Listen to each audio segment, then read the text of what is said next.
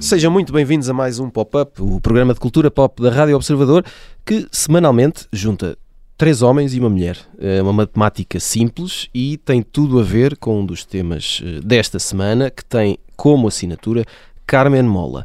Antes, Maria Ramos Silva, Bruno Vieira Amaral e Pedro Buxeri Mendes estão preparadíssimos para falar sobre outras contas. Um aniversário redondo que se celebra este sábado, dia 23 de outubro. Comemoramos os 20 anos do iPod na Boa Dica.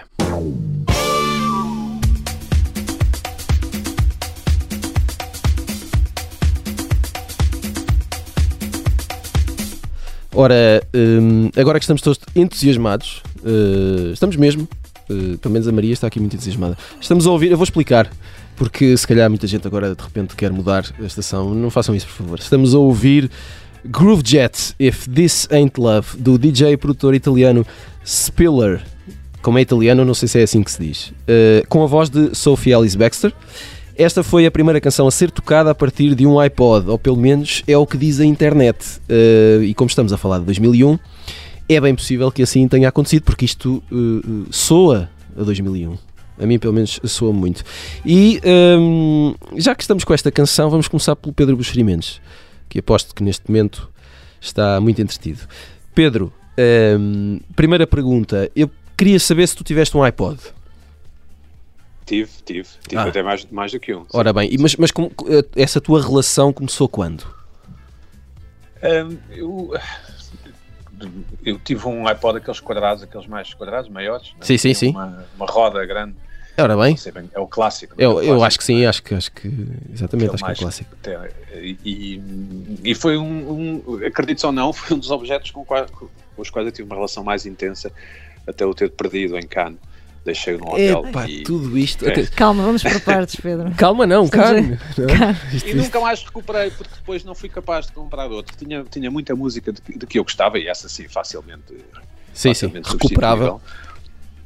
Mas aquele objeto, inclusive, é o barulhinho, é que eu fazia um barulhinho, não é? Quando, quando rodava. Sim, sim, é um clique. Um tic, tic, tic, sim, sim, sim, sim, exatamente. Sim. Depois tive nanos e aqueles, mais, aqueles pretos que pareciam um, mais uh, retangulares, é? sim, sim. Menos, menos quadrados e nunca mais foi a mesma coisa, mas uh, esse, esse iPod especificamente uh, foi muito. Mas, mas, mas diz-me só uma coisa: isto uh, não estava no guião preparadíssimo deste programa, mas tu, portanto, lembras-te que perdeste o iPod em Cannes, mas não, não te lembras de mais nada sobre a circunstância? Eu fiquei muito curioso. Lembro-me, deixei-o a carregar no quarto do hotel e depois telefonei para lá e, e, e, insisti várias vezes e o tipo prometeu que me, que me enviaria por por, eh, por correio e nunca enviou. Pronto. Ah. Lembro-me lembro apenas, porque já queres saber detalhes sobre a minha vida, sim, sim. porque eu não sou de perder, não sou de perder este tipo de coisa. Ou seja, nunca perdi um telemóvel, por exemplo. Okay. Nunca perdi umas chaves, nunca perdi uma carteira. Já perdeste um, e... sei lá, um chapéu de chuva, pelo menos.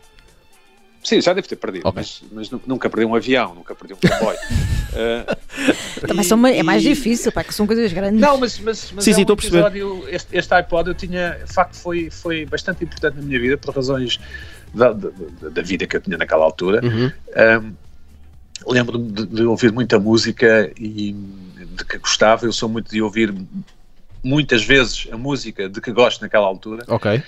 E, e ter sofrido bastante por ter perdido e, sobretudo, não ter conseguido substituir. Suponho que, sem querer ser melodramático, suponho que isso acontece com pessoas que têm um cão, por exemplo, ou qualquer coisa, ou um uhum. carro que gostaram muito e depois não são capazes de o substituir. De facto, não fui capaz de o substituir. Depois, os, os iPods depois serviam para fazer jogging, não é? E metíamos no bolso, ou aquilo era levezinho, tinha sim, essa sim, vantagem. E tinha a vantagem da, da bateria durar bastante tempo, muito mais do que as pilhas. porque eu, eu também sou do tempo dos, dos Walkman, uhum. que eu comia pilhas a uma velocidade inacreditável mas os iPods eram sobretudo muito robustos. Não, não, não sei se, se têm essa memória. Sim, os primeiros eram bastante pesados, Sim, eram objetos pesados. Caíam, não, mas podiam cair ao chão, podíamos quase, uhum. quase meter na máquina de lavar, isso não, não me lembro se aconteceu, não deve ter acontecido. E eram de facto objetos, e eu fiquei, já não se fabricam, não é? Tanto quanto sei. Esses não. Pronto, e, e eu, por exemplo, nunca fui capaz de continuando a falar de mim, nunca fui capaz de ouvir música no telemóvel, por exemplo. Não é uma coisa que eu. Ah, isso era a questão que eu, te, que eu te ia colocar. Pois, não, se, essa relação uh, teve continuidade até hoje e se te tornaste um fã de uh, fazer a tua vida parcialmente com headphones. Ou, Não, eu nem sequer tenho Spotify, só ouço podcasts no, no telefone, não ouço música. Pronto, não é. Não Ouço é... música em casa ou no, ou no trabalho, no, no outros devices, digamos assim. Uhum. Com colunas ligadas a, Colunas, não é? outros Aquela coisa devices. que, sim, que sim, coluna. Sim, já coluna, ninguém sim. sabe o que é. Uh, Bruno Vera Amaral, uh, não sei se tens uma história tão romântica uh, quanto esta com um iPod, mas uh, Nem romântica, nem outra. por alguma razão eu não estou nada surpreendido. Uh, mas diz-me uma coisa. uh, iPod à parte, eu queria saber se, se tens nos uh, headphones um bom amigo. Eu, uh, porque eu tenho, confesso, um pouco da minha existência.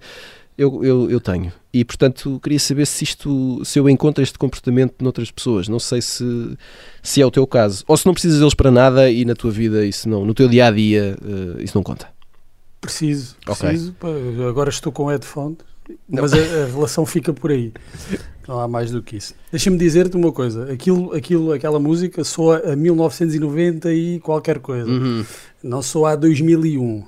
Sim, mas e- Ok, mas em 2001 não quer dizer que a canção seja. Eu por acaso não fui ver de quando é que é a canção. pois.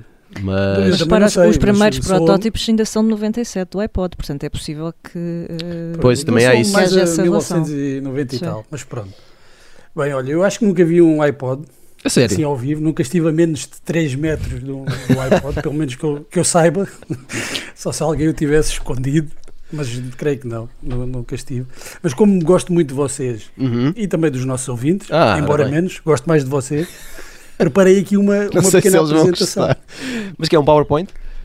Eh, Não, um PowerPoint não, mas algumas informações, Ok. curiosidades Ah, sobre, sobre o iPod. Vocês sabiam que o design foi inspirado num rádio, num transistor da Brown de 1958, o T3, sabiam isso? Não fazia ideia absolutamente nenhuma. Não? Pronto, então ficaram já a saber uma coisa que não sabiam, pelo menos tu, Tiago. Sim, sim, Acredito que os nossos ouvintes que são mais cultos, mais informados claro. do que tu, sabem. Naturalmente.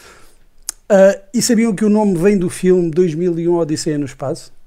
Uh, por acaso Não isso. sabia? Não, isso já tinha visto alguns. uh, Ah, ma- está bem. Mas, mas- os pods eram aqueles veículos, não é? Sim, Parecido sim. da nave. uhum. E o criativo que inventou o nome, que se chama Vini Checo, também ficam a saber esta, Ok. pensou que o iPod estava para os computadores pessoais como os pequenos veículos estavam para a nave principal. Uhum. Daí o nome. Daí o nome. Muito bem. Pronto. E há outra curiosidade, e esta tem a ver com, com as vendas e com o sucesso do iPod, que a 9 de abril de 2007 a Apple tinha vendido, sabem quantos iPods? Sabem? Hum, não. Não sabem? Então eu digo 100 milhões de iPods. São muitos 100 iPods. milhões. E sabem outra coisa? É que nenhum deles foi comprado por mim. Pronto, isso era o que eu ia dizer. Mas diz-me uma coisa. Não foi comprado, eu como Não, não tens, não, não tens eh, qualquer tipo de pena de não estar minimamente associado a esta eh, semi-revolução tecnológica que já faz 20 Não, anos? não sei o suficiente Uhum. eh, para ter pena ou deixar de ter. Estou Ok. apenas excluído. Como as pessoas estão excluídas não sabem se têm pena de estar dentro do grupo ou não. Eh, é um bocadinho indiferente. Se, se eu tivesse, se eu estivesse rodeado de pessoas eh, que me estivessem sempre a, a gabar as virtudes de- do iPod e do Spotify, provavelmente diria, bem, se calhar estou aqui a perder qualquer coisa. Desculpa, Mas assim, voltamos a esta Assim. canção. Voltamos a esta canção. Porque eh, acho, acho que merece. Não, eh, há uma razão muito simples que é quando é que nós vamos poder voltar a ouvir esta canção na rádio? Eu acho que nunca. Esperemos mais, que nunca, não é? portanto, mais vale que nunca. aproveitar enquanto este momento não acaba. Mas diz-me uma coisa, Bruno, só para terminar. Hum, tu hoje eh, és, és o feliz eh, proprietário de um smartphone e usas todas as, as suas potencialidades. Ouves música, ouves eh, podcasts através eh, do telefone, até porque tudo Não. isso começou com isto, não é? Em, em 2001, portanto, o, o iPod é. Não.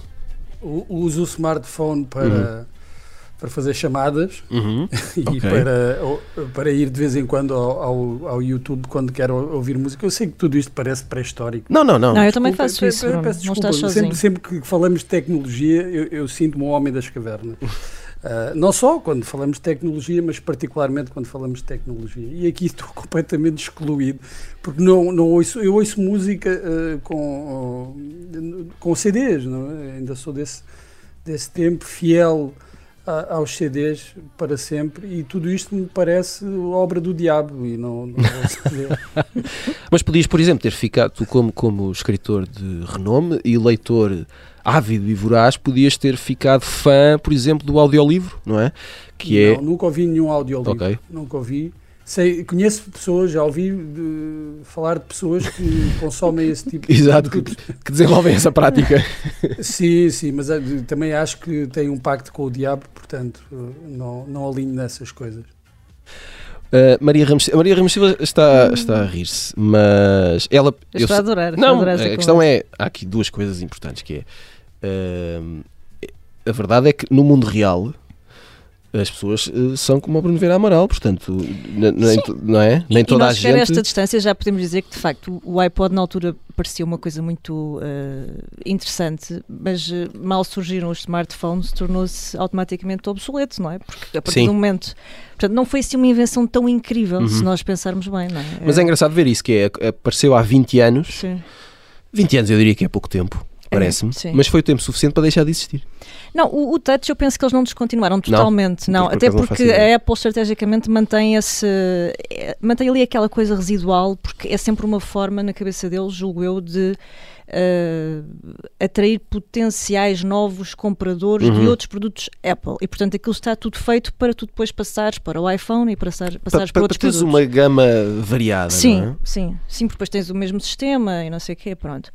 Um, Agora, de facto, quando, a partir do momento em que tens um, um, smartphone, tens toda a tua vida concentrada ali, não é? Do acesso ao banco ou, ou à simples chamada, uh, e consegues ouvir música também, e consegues, sobretudo, ter uh, uma aplicação como o Spotify, uh, que de alguma forma também permite esse, esse alinhamento, não é? E, e, revolucionou o consumo da playlist, que é uma coisa que, por exemplo, o iTunes vem trazer não é? com, com o iPod e sim. que mudou radicalmente a forma como nós sim, sim, organizávamos até, a música. Até podemos quase pôr a par de, o que é que foi mais revolucionário, se o iPod ser playlist Eu acho digital. que foi playlist, sim. Eu uhum. acho que sinceramente a forma como, porque isso era muito difícil de fazer até à altura, não é? Tu na altura tinhas o quê? A promessa de uma capacidade para armazenar uh, mil músicas. Eu acho que o primeiro iPod não dava para mais do que isso. Uhum. Uh, mas quer dizer, era uma espécie de grande armazém onde tiravas a tralha toda para ali, pronto, e depois. Até porque não havia, não era na cloud, não é? Não era, não vias essa. Era ainda não, não, não, tínhamos essas coisas memória. todas. Sim. Mas mais interessante do que isso, eu acho que se, se há coisa, quando pensamos em termos de, de, design, eh, e o Pedro falava um pouco disso, eu acho que se há coisa que de facto o iPod trouxe Uh, foi a questão dos auscultadores brancos, uhum. que não, não, nós não, não estávamos habituados a isso. E, uhum. de repente uh, o, o, próprio Steve Jobs na rua começa a perceber-se quem é que usava sim, sim. e não usava. E hoje talvez não ah, seja assim, mas na altura eu lembro-me que era, era uma espécie de símbolo de algum estatuto ou de alguma. Sim, sim, sim. Pertencias sim. a um grupo. Sim, era é? ali uma coisa, sim. Era uma questão de facto de, de um pouco. um certo upgrade, não é? Em relação àquilo que tu consumias do ponto de vista dos gadgets.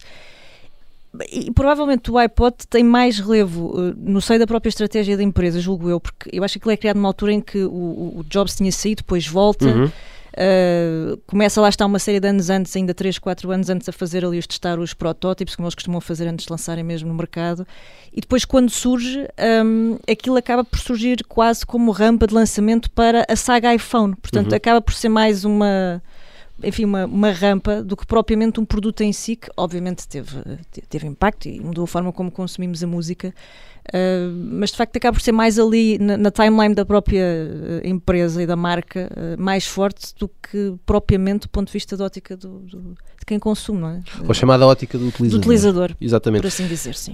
Um, vamos, vamos avançar até porque estamos a, a chegar perto do intervalo. Eu fico peço desculpa pelo soluço, mas ainda estou a pensar no iPod do Pedro Buxerimentos, uh, esquecido, abandonado, no hotel em Cannes. Uh, antes do final da primeira parte, vamos às sugestões da semana com o post-it. Pedro, vamos começar precisamente por ti e com uh, música, música e, e, bastante boa, para lá de boa. É um, sim, muito boa. É um, um documentário chamado The Velvet Underground que a Apple TV, com, que a Apple TV comprou os direitos e que, e que estreou esta semana.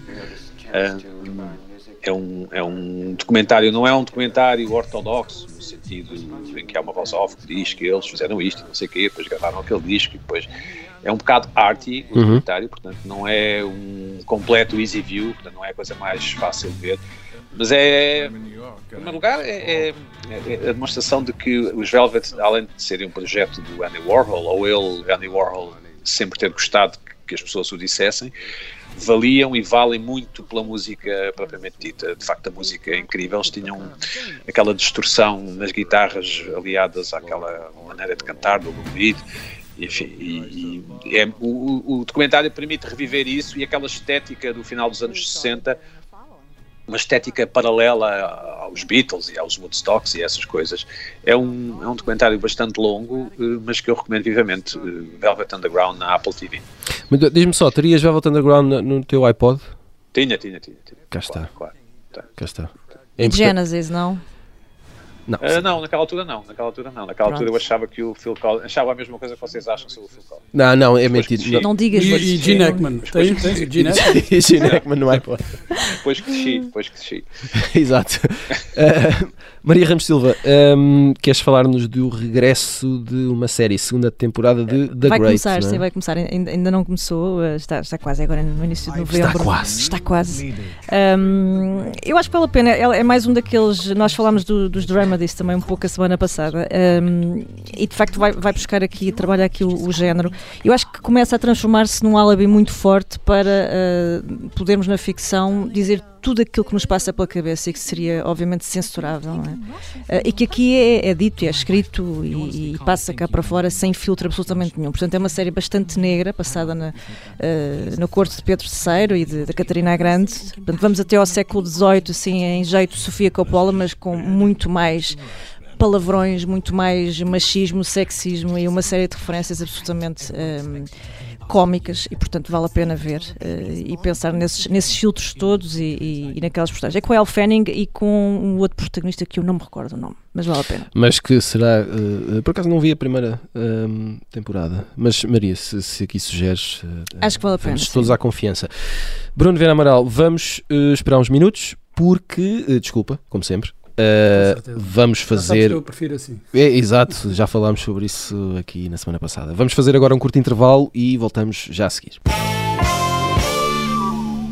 Bem-vindos de volta para a segunda parte do Pop-Up com Maria Ramos Silva, Bruno Vera Amaral e Pedro Buxeri Mendes. Bruno Vera Amaral é, são as três palavras que importam uh, no início desta segunda parte, porque, um, ehm, Bruno, precisamos de ouvir a tua sugestão de semana, da semana, peço desculpa, uh, porque Uh, mistura uh, livros e futebol.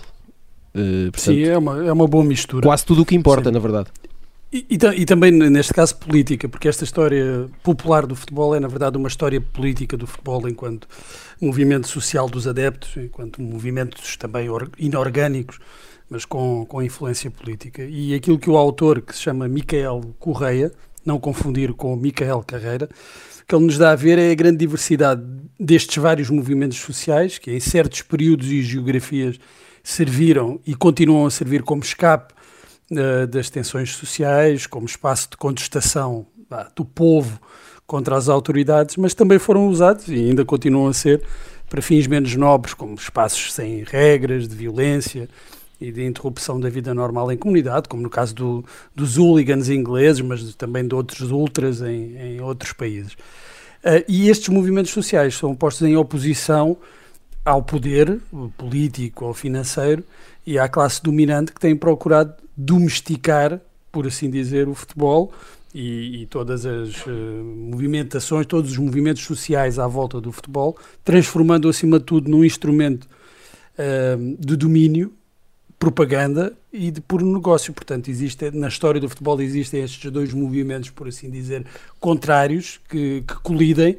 De um lado, os adeptos e algum uh, movimento político que surge, eh, por vezes inorgânico, e que surge uh, no, no, no, nos clubes de, uh, ou nos movimentos dos adeptos, e por outro lado, esta, esta força também do futebol tem sido aproveitada por diversos regimes políticos, até de sentido contrário, ao longo da, da história do futebol.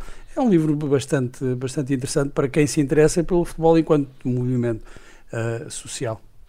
Ah, e é publicado pela Orfeu Negro. Muito bem. Um, depois de termos então celebrado os 10 anos do. O, desculpem, os 20 anos, assim é que é, do iPod, um, avançamos com policiais prémios literários e segredos revelados. Temos Carmen Mola no Pop de Arroz.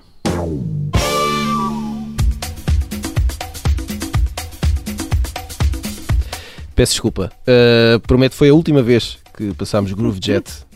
Uh, só queria só aproveitar esta oportunidade. E, e vamos voltar sim. Carmen Mola.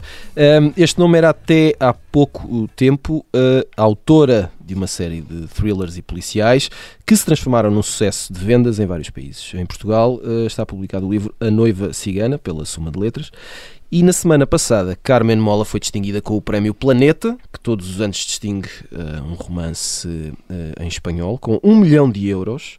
Julgo que uns trocos a mais uh, do que o Nobel. Um, isto por causa do, do, do, câmbio, não é? Um, e é por isso o prémio literário com o, o, valor pecuniário mais alto do mundo. mas quando o prémio foi anunciado, quem o recebeu foram três homens: uh, Jorge Dias, António Mercero e Agostinho Martínez. E aconteceu aquilo que uh, de vez em quando acontece, que é uh, bronca literária, mais coisa menos coisa. Um, Bruno Vera Amaral, um, queria começar pelos números, neste caso o número é três, três homens que assinavam em conjunto como Carmen Mola. O que eu te pergunto é se achas que isto é importante uh, na indústria, nas coisas dos livros, das editoras, dos escritores? É, para já estamos a falar de uma Santíssima Trindade. Santíssima Ora, cá está. Trindade da Mangueira. o, o, o, que me parece Classe. ser interessante é que. Não, porque vamos lá ver, eh, isso foi isso que gerou, foi o facto de ser sim, sim, sim, sim. que gerou mais polémica. Também já lá vamos, também, exato. Pronto. Uh, e o que me parece ser interessante aqui é que dificilmente terias algum editor a publicar um livro com o nome de três autores na capa. Uhum. A não ser que fosse um livro de investigação, mas de, um livro de ficção, Exatamente. mesmo que seja do género policial ou thriller, dificilmente tens uh, um, um, editor que arrisque publicar isso com, com, com o nome de três autores. Eu lembro que há um, um autor sueco, que acho que é Lars Kepler, que é uma dupla, que é um casal. Uh, e mesmo assim é assinado por, com um nome inventado, um pseudónimo, eles reconhecem que são os autores uh, dos livros, mas uh, usam um, um, um nome para uhum. identificar o, autor vá, daquela, daquela, daquela série de livros. Portanto, não usam. Um, não usam o, o, os dois. Os não assinam com os dois nomes na, não, na capa não assinam com os dois nomes, uhum. exatamente. Pronto, isto, a minha suspeita é que se este livro, ou se os livros desta autora, Carmen Mola, tivessem sido publicados eh, com o nome dos três autores na capa, nunca teriam sido o sucesso que foi. É a minha suspeita, não uhum. sei se, se corresponderia, se teria acontecido mesmo, mas suspeito que não tivesse sido o, o mesmo sucesso que foi. Porque nós continuamos agarrados um pouco a esta ideia romântica do livro como o trabalho de um artista, do gênio romântico, que uhum. arranca tudo de si, das profundezas da sua alma e do seu intelecto Embora haja certos géneros, como o policial, o fantástico e o terror, em que provavelmente não se perderia grande coisa se resultassem de um trabalho coletivo. Uhum. Em que se juntassem, por exemplo, duas ou mais cabeças e houvesse, como há na, nas fábricas, distribuição de tarefas. Um ficava com o enredo, o outro com os diálogos, o outro com as descrições da paisagem ou das personagens. Mais ou menos como, como se faz, por exemplo, nas, nas equipas de, de, argumentistas de uma série. De argumentistas, em que, em que há um showrunner, não é?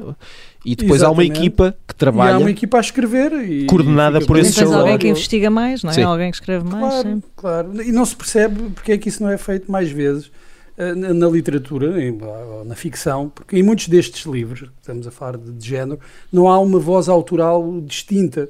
A dizer, ah, ele escreve assim. E arrisco mesmo a dizer que a maior parte dos leitores nunca daria pela diferença. Uhum. Uh, se tivesse lá um nome é? e aquilo fosse escrito por 10 pessoas, não, não, não, a maior parte dos leitores nem, nem iria reparar que aquilo uh, era de vários autores.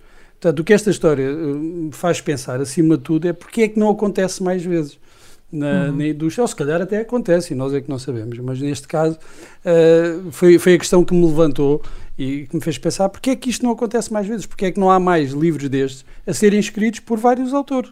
É? Como num, num trabalho de, de guionismo, num, num, num, argumento para, para televisão, Uh, normalmente, com, com, como são séries longas, com, com vários episódios, aquilo está distribuído por várias pessoas e ninguém põe em causa outro, a autoria. Temos o caso do, do, dos Sopranos ou do The Wire, que são escritos os episódios por várias, várias pessoas, vários, vários guionistas, ainda que haja um criador, um mentor da série, o tal showrunner. Portanto, eu, eu acho que isso poderia perfeitamente acontecer, sobretudo neste tipo de livro. Diz Pedro. Há outro autor publicado em Portugal, há dois. Um é Nietzsche French, que é um casal também, porque escrevem policiais, eh, thrillers psicológicos. E há o caso mais óbvio, que é o do James Patterson, que é um, um escritor americano que publica talvez oito livros por, por, ano. E que, de facto, Sim, não é funciona ele, como um showrunner, não é? Exato. Isso, é isso, Tem é a sua isso, equipa, não é? não é? Não é ele que os escreve. Eu queria, ah, esta questão do, do de serem várias pessoas a escrever um thriller faz todo o sentido, porque, porque um thriller, no fundo, o autor vai sempre, tem que ir sempre um passo à frente do leitor, não é? Portanto, nós, nós inventamos um crime, ou engendramos um crime, ou uma tragédia, ou o que for, e depois temos que ir dando pistas ao, ao, ao leitor, ao mesmo tempo que o entretemos, ao mesmo tempo que, que tem que haver verosimilhança, mas depois temos que pensar sempre naquilo que vai, que vai acontecer no, no futuro do livro, não é? Que é porque o, o, o thriller o, o, escritor, o, desculpa, o leitor espera um final, não é? Exato. Uh, e, e, de facto não é um género muito explorado pelos autores portugueses em geral. A nossa literatura ou os livros que se publicam em Portugal são mais uh, character driven, não é? São mais sobre personagens, as suas vivências, o que for, e menos plot driven, portanto, menos sobre a história em si. Uh, o, o, Bruno tem, tem razão, uh, a maior parte dos, dos, policiais, ou thrillers, ou como queremos chamar, publicados por esse mundo fora, não tem uma voz autoral, não, não, não, o, o leitor busca entretenimento, não é? E uhum. não há uhum. mal nenhum nisso. Eu, eu, sou um leitor, leio com muita frequência thrillers e gosto, gosto mais de alguns autores do que outros, mas não há de facto uma voz autoral. Aqui o que me, que me agradou neste prémio, que é o maior prémio literário em Espanha, não é? Muito dinheiro, mesmo muito dinheiro. O que me agradou foi uh, o backlash que houve a seguir, ou seja, uh, esta autora Carmen Mola, que não existe, não é? Mas era celebrada como uma mulher uma mulher de armas, não é? Que no, no, ali no, em segredo escrevia thrillers. Segundo a narrativa, ela não não assumia a sua verdadeira identidade porque não queria que a cunhada que a cunhada soubesse que ela escrevia livros onde há cadáveres com larvas e não sei o quê. Portanto, é, uma, razão, uma razão tão válida como é, qualquer exato, outra. legítima. E, e, foram todos comidos, não é? Os, os leitores provavelmente estão-se das tintas, gostaram do livro, o livro também está publicado em Portugal, pelo menos o primeiro, mas os, os, os intelectuais espanhóis, os críticos, etc., foram todos comidos. E, e, e não deixa de ser interessante perguntar se um dia descobrirmos que a Helena Ferrante afinal é um homem, ou dois homens, ou quatro homens, ou, qual será a reação? O que é que farão as pessoas uh, que leram os livros e os têm em casa e as livrarias? Uh, oh Pedro, há uma livraria de Madrid que já retirou o livro. Devolveu, não é? Ah. Sim, sim. Mas eu, eu, curiosamente, apesar de eu ter achado isso ridículo, curiosamente acho isso mais, uh, acho isso lógico, por parte dessa livraria, claro. Eles de facto devem se sentir enganados, não é? Não, mas ali até havia, fazia algum sentido porque acho que era uma livraria uh, feminista, feminista é? exatamente. Sim, sim, Portanto, certo, tem alguma razão. Portanto, apesar de me ter irritado a princípio, depois compreendi e acho, acho bem. Agora, o, o, o, de facto, o facto de ser um homem, uma mulher, um anão, uma pessoa com a pele mais escura, ter os, ter os olhos mais rasgados ou menos, não deve influenciar o, a recepção que nós fazemos de uma obra qualquer. E, e parece-me que este episódio poderá servir como uma espécie de lição de moral para isso, não é? Eu não vou à procura de livros só porque são escritos por mulheres ou homens ou, ou anões ou o que for, ou gigantes. E, e, nesse sentido, ainda bem que este episódio aconteceu, além de ser divertidíssimo, claro, eh, descobrir-se que afinal são três, três manganões que escreveram este thriller.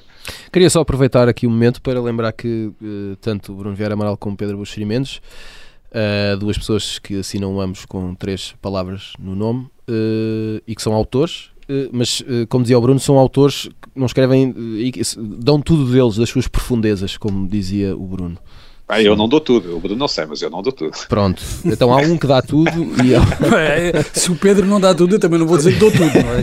Sim, senão depois temos aqui um problema. Lá. O mais chato nestas coisas é que depois para, para dividir o dinheiro hum, é, é por mais cabeças, não é?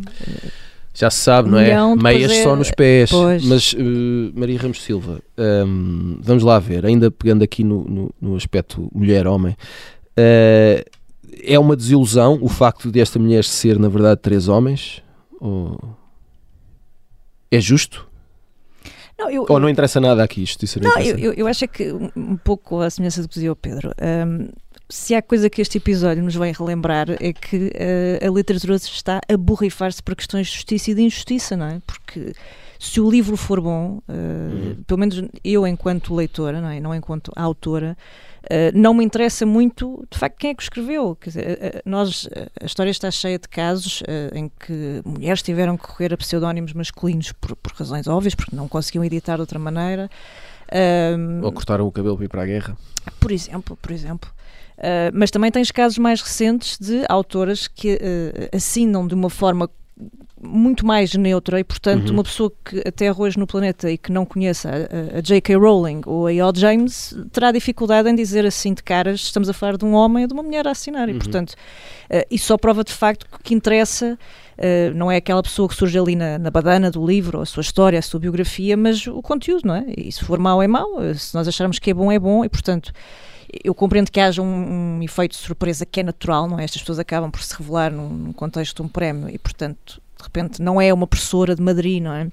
que tem essa questão com a tia, são, são, são três tipos, mas uh, fora isso não me parece que venha de facto grande, grande mal ao mundo, acho que como o Bruno dizia ajuda a desacralizar um bocadinho o processo de, de, de, do trabalho, não é, do, do, autor, que poderá naturalmente não agradar a todos os autores, mas, mas em alguns géneros em que de facto o entretenimento acaba por estar acima desse, desse, desse trabalho, desse, desse lado mais oficinal, eu penso de facto não nos, não nos cria grande, grande transtorno, não é? Até pode ter alguns benefícios. É curioso porque os próprios autores, uh, às tantas admitem, já não sei se é entrevista ou é o país por aí, mas que diziam, bem, nós às tantas já nem sabíamos quem é que ela era. Uh, um dizia, olha, numa entrevista cheguei a dizer que ela tinha dois filhos, depois dizia que ela tinha três, quer dizer, não nos interessava muito. Aquilo era basicamente um gancho, não é? Um, poderás eventualmente discutir é porque é que optaram pelo nome de uma mulher. É? Eles uhum. também foram acusados, foram acusados disso, mas porque é que foi uma mulher? É porque acham que uma mulher vende mais?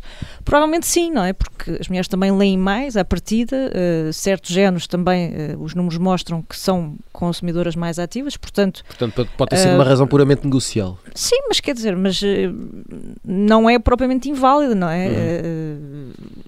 esse tal processo que nós discutimos no início, de se abrir o leque, que é uma série de, de mãos, eu penso que as editoras cometem muitas vezes coisas muito mais graves do que propriamente uh, permitirem que se edite um livro uh, em que de facto é, são, são três homens e não, e não uma mulher, não é? E, e, e, de facto o Pedro colocava a questão, por exemplo, da Helena Ferrante, que é o grande exemplo que nos vem de imediato à cabeça.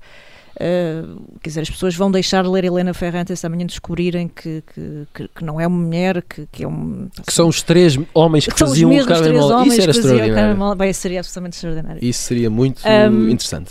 Portanto, quer dizer. É... Pode ser o tipo, tipo do hotel de Cannes que me ficou com o iPod. Isso é Olha. Bem, isso também seria. Não, não seria menos genial. Não seria menos Eu genial. Eu deixava logo ler. Isso quer dizer que. Isso, isso quer dizer que queres ouvir Groove Jet outra vez? É isso? Um, essa, essa gargalhada maldosa. Uh, Pedro, olha, cá está. É Groove Jet. Vocês pediram tanto. Não nos abandona. Uh, Pedro, uh, tu falavas aqui, antes do, do, início do programa, falavas aqui de uma outra questão que é um, este que é o, o, talvez não seja o maior prémio literário do mundo porque há, há, há um prémio uh, associado a um programa de televisão nos Emirados Árabes Unidos que tem a ver com poesia e obviamente que uh, portanto vindo ali o, o, o dinheiro é, é, é, mais mas, mas será um dos maiores certamente um, o, quem ganhou foram estes três autores de thrillers, não é? De, de livros que são entre os, os, o thriller e o policial, portanto está ali no mistério. Um, e a questão é, afinal, é um género que também pode ganhar prémios, que também pode ser uh, reconhecido. Ou, ou, ou, será que não o pode fazer em todo o lado? Sim, o, o, nos outros países, que não Portugal, livros mais narrativos, eu, eu, uso esta expressão, portanto, livros, livros que nós conseguimos seguir na praia com mais facilidade, se quiseres uma, uma, uma definição mais sofisticada, uh, normalmente ganham prémios, ou, ou, acontece ganharem prémios. Em, em Portugal, uh, a ideia com que se fica é que o, o, há uma correlação entre a complexidade narrativa, o uso das palavras e, e, e os prémios a serem ganhos. Uh, não, não quero de todo polemizar ou sequer desvalorizar os prémios, porque qualquer prémio a ser atribuído há de haver mérito naquele que o recebe, pode não, pode não, podia haver também outros que ganhavam, não é excludente, não é? Eu, eu ganhar o prémio não sei quê não significa que outros não pudessem ter ganho, mas uh, interrogo-me sempre se o, o, as pessoas que em Portugal controlam os prémios, porque de facto isto também é uma indústria, não, não é controlado no sentido malévolo da, da, questão, mas são os gatekeepers destas coisas, não é? Uh, se uh, prestam um bom serviço ao leitor português ao sistematicamente preferirem livros e autores uh, cuja, cujo acesso não, não, enfim, não, é, não é tão fácil como seria, por exemplo, o thriller ou uma, ou ainda agora falava no, no, no Shaggy Bem, não é? Falávamos aqui há umas semanas, uhum. que também é premiado. E é um livro que, independentemente da mensagem ou, da, ou, da, ou do conteúdo que possa ter, mas é um livro que se lê uh, relativamente facilmente, uhum. não é? Uhum. E depois cada um no fim, nós somos pessoas diferentes e cada um tirará, extrairá a moral que quiser do livro. Mas em Portugal é quase como se nós uh, é, é, como se fosse uma como fosse uma condenação, não é? Portanto, isto, uhum. tens aqui um livro, o, estás condenado o, a lê-lo. O Francisco o Francisco José Viegas já foi premiado, até com, com Sim, o prémio sei, mais importante, com, Sim, com livros que são policiais, ainda que não sejam só policiais, não é? Porque, como os, os livros do, do, do Le Carré também não são só livros de espionagem, e podíamos dar uhum. outros exemplos. Uh, portanto, dizer, também não, não, não sei se escrevem assim tantos policiais em Portugal de grande qualidade não, não, literária. Não escrevem com certeza, mas sobretudo a ideia com que se fica, ou que eu fico, é que mesmo que se escrevessem 700 policiais por ano, dificilmente, dificilmente lá chegariam. Mas, enfim, também não é a questão mais importante do mundo. Eu, a minha única interrogação é se o, o, existe uma espécie de condicionamento geral àquilo que deve ser o, o Olimpo da literatura portuguesa através dos é prémios, só, de facto... Mas não é só na literatura portuguesa, se pensares claro, no... no cinema também, no, não é? No teatro, claro.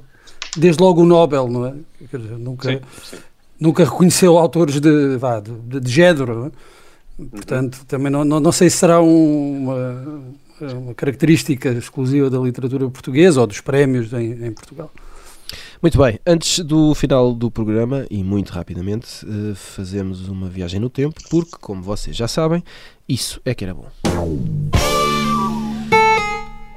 Uma nota aí, uh, uh, mesmo lá em cima, mas não é Groovejet.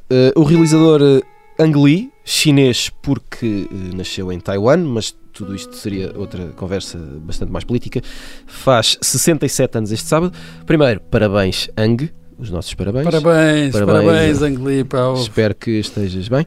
Um, Power to you. Exato. E pergunta muito rápida: qual o vosso filme de Ang Lee uh, favorito e porquê? Maria Ramos Silva. Um, olha, eu devo confessar que não tenho grande relação com Ang Lee nem com os filmes de Ang Lee, portanto... Tens trivia sobre Ang Lee? É o teu iPod. É o, meu, o Ang Lee é o teu iPod. É o meu iPod. Eu até tive um MP3, mas pronto, também foi uma vida que usava mais para fazer, para gravar... Mas isso é engraçado, porque as pessoas com, depois... Eu usava uh, para outras coisas. Chamavam ao leitor de fecheiros áudio MP3, que na verdade é um, é um tipo de fecheiro. Oh, Tiago, mas complicaria muito mais a vida por... dizer o meu leitor é cheiros áudio. É. Vou só buscar o meu leitor Achei só, só que Mas fizeste bem o rigor acima Informação útil, é só isso. Acima de tudo, sim. Muito bem. Um, mas, mas bom, talvez destacasse a vida de Pina, que uhum. é um uhum. dos mais recentes. Ou... Foi só porque foste ver a lista e era, estava ali há não, poucos porque, anos e tal? Não, porque esse, esse de facto lembro-me de ver. Imagina, há coisas que eu nem, nem me lembrava que era do Angli, sei lá, o Sensibilidade e Bom Senso. Não, é verdade. Não me lembrava sequer que era do Angli, porque eu acho que ele tem muito essa. Uh, os filmes são todos muito diferentes, é. não é? Não há propriamente ali uma, sim, sim, sim. um fio condutor que tu identifiques, ah, isto é Angli. Uhum. E portanto, se calhar é por isso que eu também tenho uma relação um bocadinho difusa com, com o realizador. Estamos a ouvir música da, da banda sonora de Brokeback Mountain, um dos filmes de Ang Lee, autoria de Gustavo Santaolalla. Uh, Uh, só mais informação para todos vós. Uh, Bruno Vieira Amaral, filme favorito de Ang Lee? É esse. É o Brokeback Mountain, o segredo de Brokeback Mountain. É um filme extraordinário.